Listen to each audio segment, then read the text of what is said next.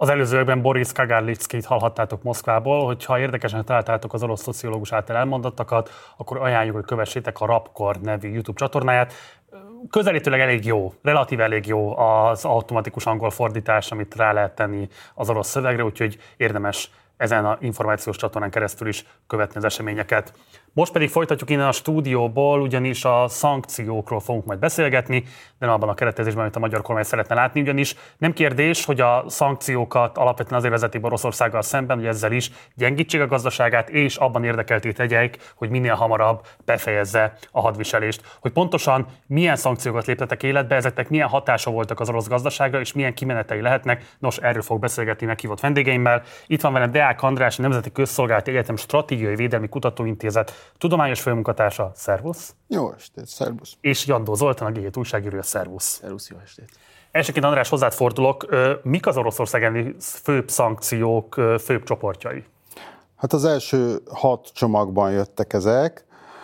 Volt egy nagyon komoly, mondjuk standardnak mondható pénzügyi szankciós csomag. Ez ugye a dollár rendszerből való bizonyos bankoknak a kizárását jelentette, illetve Európában a swiftből való kizárást jelentette. Nem mindenkit, de nagyon nagy egységeket kizártak tavasszal. Voltak technológiai szankciók, amelyeket ugye folyamatosan újra játszunk, tehát újra gondoljuk, bővítjük ezeket a listákat, hogy mit nem lehet szállítani, ezek embargós döntések, technológiákat.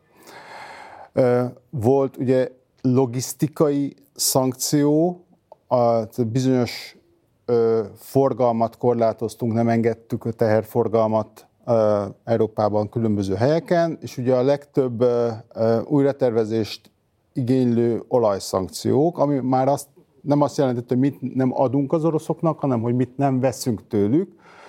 Ö, ugye ezt eredetileg júniusban akartuk bevezetni, de hát ö, végül december, illetve február lett belőle. Én azt gondolnám, hogy körülbelül ezek azok, és igazából ez nagyjából, most leszámítva persze az egyes személyek ellen hozott szankciókat, a bővíthető a lista, nagyjából ez a lehetőségek határa, amit le tudunk tenni. Igazi nagy makrogazdasági szankciót már nem nagyon tudunk hozni. Ugye talán a legrelevánsabb szankciók azok az energiaexportot illetően kerültek bevezetés, ugye ezt viszonylag vagy relatíve lassan lépte meg a nemzetközi közösség, de hát ezért lehet tűnni, hogy kétezer-tizenkilencben a gáz és olajipar az orosz gé dé pé ötödét tette ki, és az exportjuknak a döntő részét is ez adja. Zoltán, hogy áll most ez a folyamat? Mennyire sikerült az energiaterén sarokba szorítani Oroszországot? Hát igazából szerintem az energetikai szankcióknak így visszanézve most már nem nagyon van hatása, tehát amit ugye pontosabban az ár részének nincs hatása, a mennyiségének nyilván van hatása. Ugye ketté kell szedni a dolgot, hogy a gázra alapvetően nincsen szankció, bevezettek egy ilyen ársapkát, de annak túl nagy relevanciája nincs, ahol meghúzták a felső határt, a fölött viszonylag keveset volt a gáznak az ára, most annak a harm- harmadánál, negyedénél vagyunk, tehát ugye annak most egy nagy jelentősége nincs. Az olajnál ugye, illetve az olajtermékeknél a mennyiség, annak, hogy a mennyiséget hogyan Mennyi, ugye ma Európa nem vásárolhat csak vezetéken keresztül olajat, ugye az is, csak a, az is csak egy része, és ennek megfelelően jóval kevesebb mennyiséget tud értékesíteni Oroszország, ugyanakkor olajban valószínűleg a kiválthatósága ennek nagyobb, mint gázban, tehát ha gázban húzná meg ugyanezt Európa, akkor, akkor az sokkal nehezebb lenne elszállítani máshol. Más kérdés, hogy az oroszok meghúzták maguknak, mert az oroszok önmaguktól nem szállítanak gázt Európába, pontosabban kb. A hatodát szállítják jelenleg annak, amit korábban szállítottak. Röviden összefoglalva nagyjából az a lényeg, hogy a tavaly inkább, tehát tavaly jóval többet kerestek az oroszok az energetikai, az a különböző energiatermékeknek az értékesítésén, mint korábban. Egyszerűen azért, mert annyira magas volt mindennek az ára, és ez különösen a gázpiacon volt igaz, hogy hiába szállítottak kevesebbet, így is mondjuk havi szinten háromszor annyi volt Európából a gázbevételük, mint a korábbi években. Ami most egy nagyon jelentős változás, hogy az energiatermékeknek az ára az elmúlt hónapokban jelentősen lecsökkent, és ez a következő hónapokban fog majd látszani az oroszoknak a bevételein, tehát ugye igazából ez most fog beérni, de ez nem elsősorban a szankcióknak az eredménye, hanem a piaci folyamatoknak az eredménye, mind az olaj, mind a gáznak az esetében. Készültünk egy grafikon, amit kérnek a kollégáimtól, hogy rakjunk be. Ugye itt azt lehet majd látni mindjárt, hogyha megjelenik a képernyőn, hogy az orosz olaj kitermelés mennyiségre nem voltak kifejezetten nagyobb hatással a szankciók. Kérlek, hogy mondjátok el, hogy ebből ti milyen következtetés vontok le. Elsőként Zoltán. Hát ugye az olaj az azért fontos, mert ugye abból származik a legnagyobb bevétele az oroszoknak, és ez alapvetően azt jelentheti, hogy ugye nem csökkent az értékesítés, vagy hát ugye ugyanannyit tudnak nagyjából adni, hogy valamennyivel kevesebbet nyilván, de e, ugye ennek két oka van, az egyik az az, hogy ahogy ez el is hangzott, Európában nem volt korlátozva az orosz olajnak a, a behozatala egészen decemberig, tehát ugye ennek nyilván jelentős hatása meg kétezer-huszonkettes évre nem volt. A másik pedig, hogy az olajnál tényleg lehetőség van arra, hogy máshol próbálják meg értékesíteni más piacokon, tehát ott az átváltás lehetősége azért nagyobb.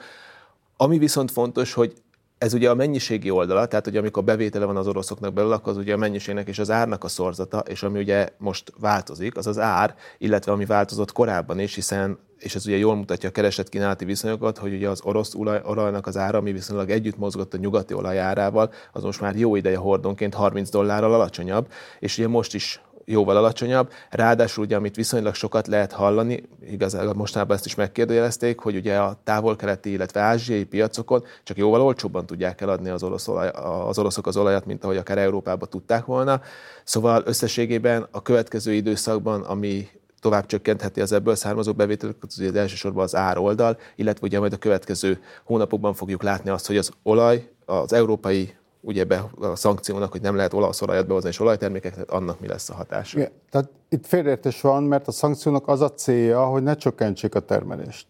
A szankcióknak az a célja, hogy olcsóbban kelljen eladniuk. Ezben volt egy vita az Európai Unió és az Egyesült Államok között. Az Európai Unió júniusban bevezette volna a teljes embargót, tehát, illetve bojkottot, hogy nem veszünk orosz olajat, és az amerikaiak közölték, hogy, hogy ez nagyon komoly logisztikai problémákat jelentene, az oroszok nem lennék képesek eladni ezt a mennyiséget, ezáltal fölmenne az olajár, mert egész egyszerűen le kéne állítani bizonyos termelésüket, és több bevételük lenne. Tehát az amerikai államkincstár a száznegyven dolláros olajárral számolt akkor, hogyha azt az európai e, verziót bevezetik e, Európában szankcióként. És erre megoldásként javasolták a gé hét országok az olajársapka ötletét, hogy, hogy az orosz olajtermelés ne csökkenjen érdemben, különben most azért az olajtermék szankciók miatt valamennyit fog, be is jelentették már az oroszok, ne csökkenjen érdemben a termelés, viszont a bevételük csökkenjen nagyon nagy mértékben,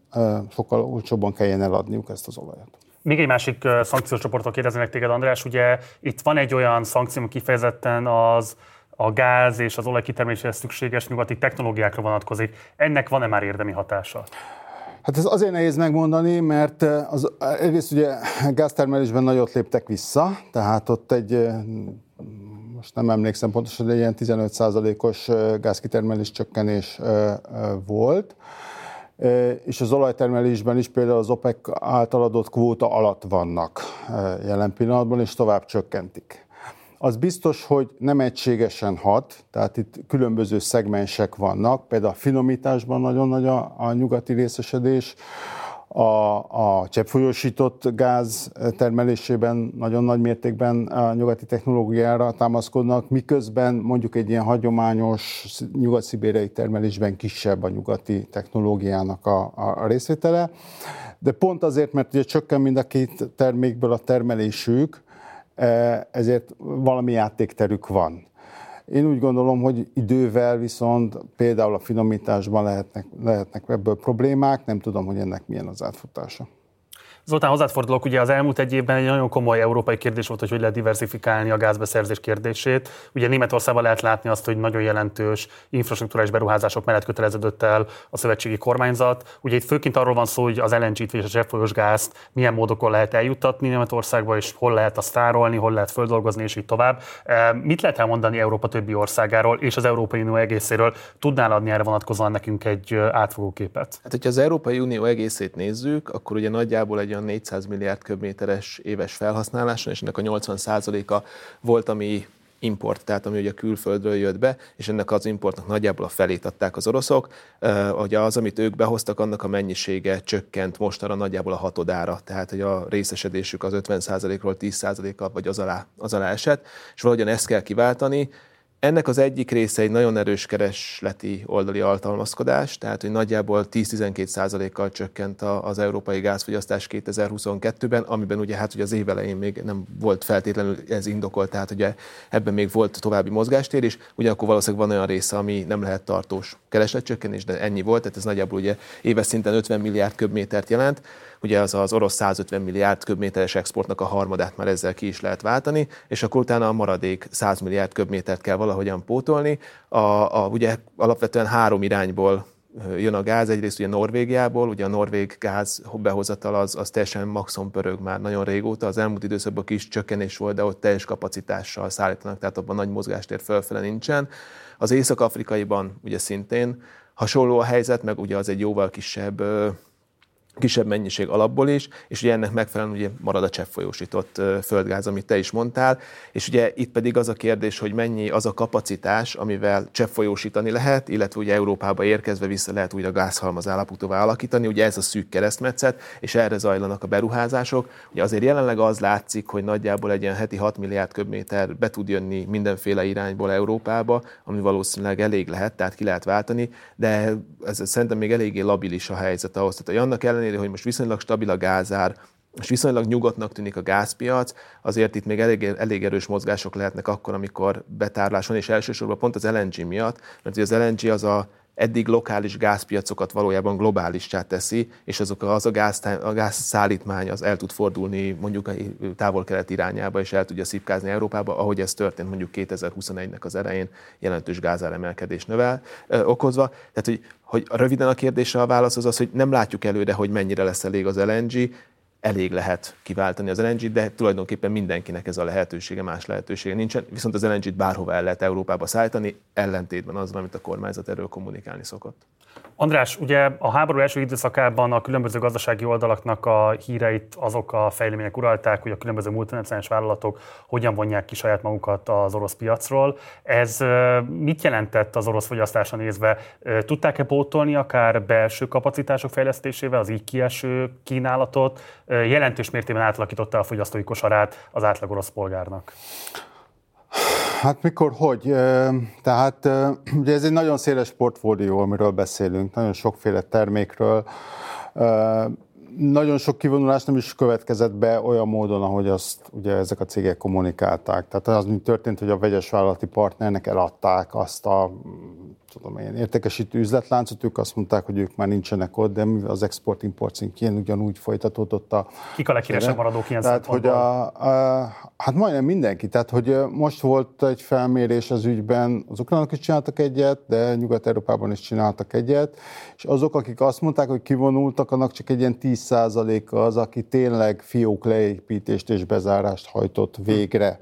Nagyon, nagyon sokan úgy voltak benn, hogy csak egy értékesítő üzletláncuk volt, amit átadtak a vegyes vállalati partnernek. De akinek mondjuk gyártása is volt, az is egy csomószor ezt tette, és mondjuk például gyógyszerészeti cégek át, egész egyszerűen a hatóanyagot eladták, a, tehát eladták azt a céget, ami ott gyártott Oroszországban a vegyes vállalati partnernek, és a hatóanyag exportja ugyanúgy zajlik. Tehát a, a fiók telep az ugyanúgy e, e, termel.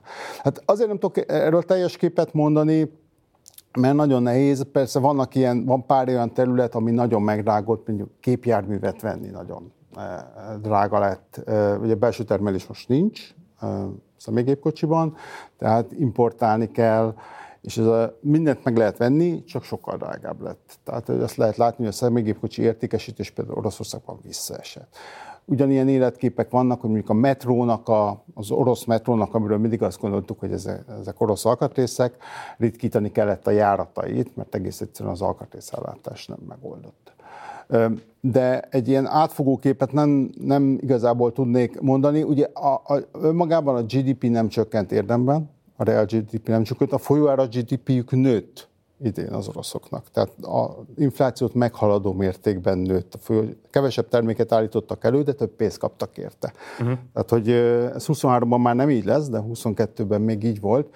Tehát ebből nekem az jön le, hogy igazából még nem igazából érezték meg a, a szankciók hatását. Hát akkor ide is kapcsolódik az utolsó kérdésem hozzátok, hogy ugye amikor a szankciós politikákat elkezdték bejelenteni, akkor voltak olyan elemzők, akik tíz-húsz százalékos gé dé pé csökkenést jósoltak, és hát azért a legfrissebb adatok szerint mindössze kettő egész egy százalékot csökkent a gé dé pé kétezer-huszonkettőben Oroszországban.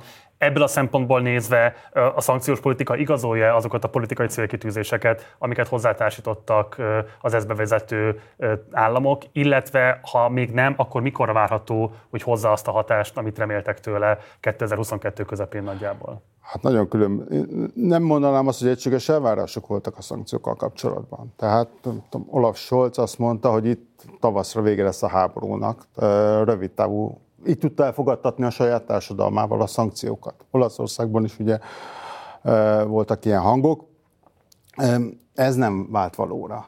De például amerikai politikusok, vagy európai uniós politikusok sosem mondtak egy ilyen határidőt, hogy ennek mikorra lesz. Sőt, az amerikaiak kifejezetten azt mondták, hogy egy árat szeretnének, meg szeretnék büntetni Oroszországot, de nem mondták meg azt, hogy a szankcióknak az lenne a céljuk, hogy véget vessen a háborúnak. Tehát a célok szerintem különböztek. Én úgy látom, hogy tehát ezek voltak ilyen elképzelések, hogy nyolc-tíz százalék lesz, nem lesz, vagy csak a nagyon hosszú távon. E tekintetben úgy gondolom, hogy igen, ez mondjuk, hogy csalódás. Ahogy augusztus-szeptemberben láttuk, hogy az oroszok nagyon keményen vissza tudnak csapni a Gázára, hogy magas lesz ezeknek a, ennek a szankciós háborúnak Európa számára a költsége, ez a költség szerintem ma nyilvánvalóan látszik, hogy nem lesz olyan magas. Tehát, hogy kisebb haszont hoz, mondjuk kisebb kárt okoz az orosz gazdaságnak, de Európa számára is kisebb költséggel fog ez járni, fenntarthatónak gondolom. Igen, és ezt, ezt a gondolatot továbbvive valószínűleg a következő hónapokban azért egy jelentős bevételvisszaesést fog okozni az, hogy viszonylag alacsony jelenleg az energiahordozóknak az ára, illetve hogyha esetleg mennyiségben is kevesebbet tudnak eladni, akkor pedig még nagyobb lesz ez a visszaesés. Ugye ez a finanszírozhatóságát a, a teljes orosz államnak, illetve akár a háborúnak is befolyásolhatja, és ugye ezen kívül pedig lesz egy olyan hosszú távú hatás például az energetikában, hogy az európai piacot visszaszerezni valószínűleg nem lesz olyan egyszerű. Tehát ugye ezek a bevételek hosszú távon esnek ki, és amikor már nem lesz ennyire magas a gáznak az ára, vagy nem lesz olyan magas, mint mondjuk tavaly, tavaly év közepén, nyár végén volt, akkor ugye a hatod annyi mennyiség, ha nem is hatod annyi pénzt fog hozni, de jóval kevesebbet, mint korábban gázbevételként, és ugyanez igaz lehet az olajra is. Szóval valószínűleg ez hosszabb távon érezhető hatásra lesz az energia termékeknek az értékesítéséből származó bevételre. Jandó Zoltán, Deák András, nagyon szépen köszönöm, hogy elfogadtátok a meghívásunkat, és mindezt elmondtátok a nézőinknek, gyertek máskor is. Köszönjük. Köszönjük.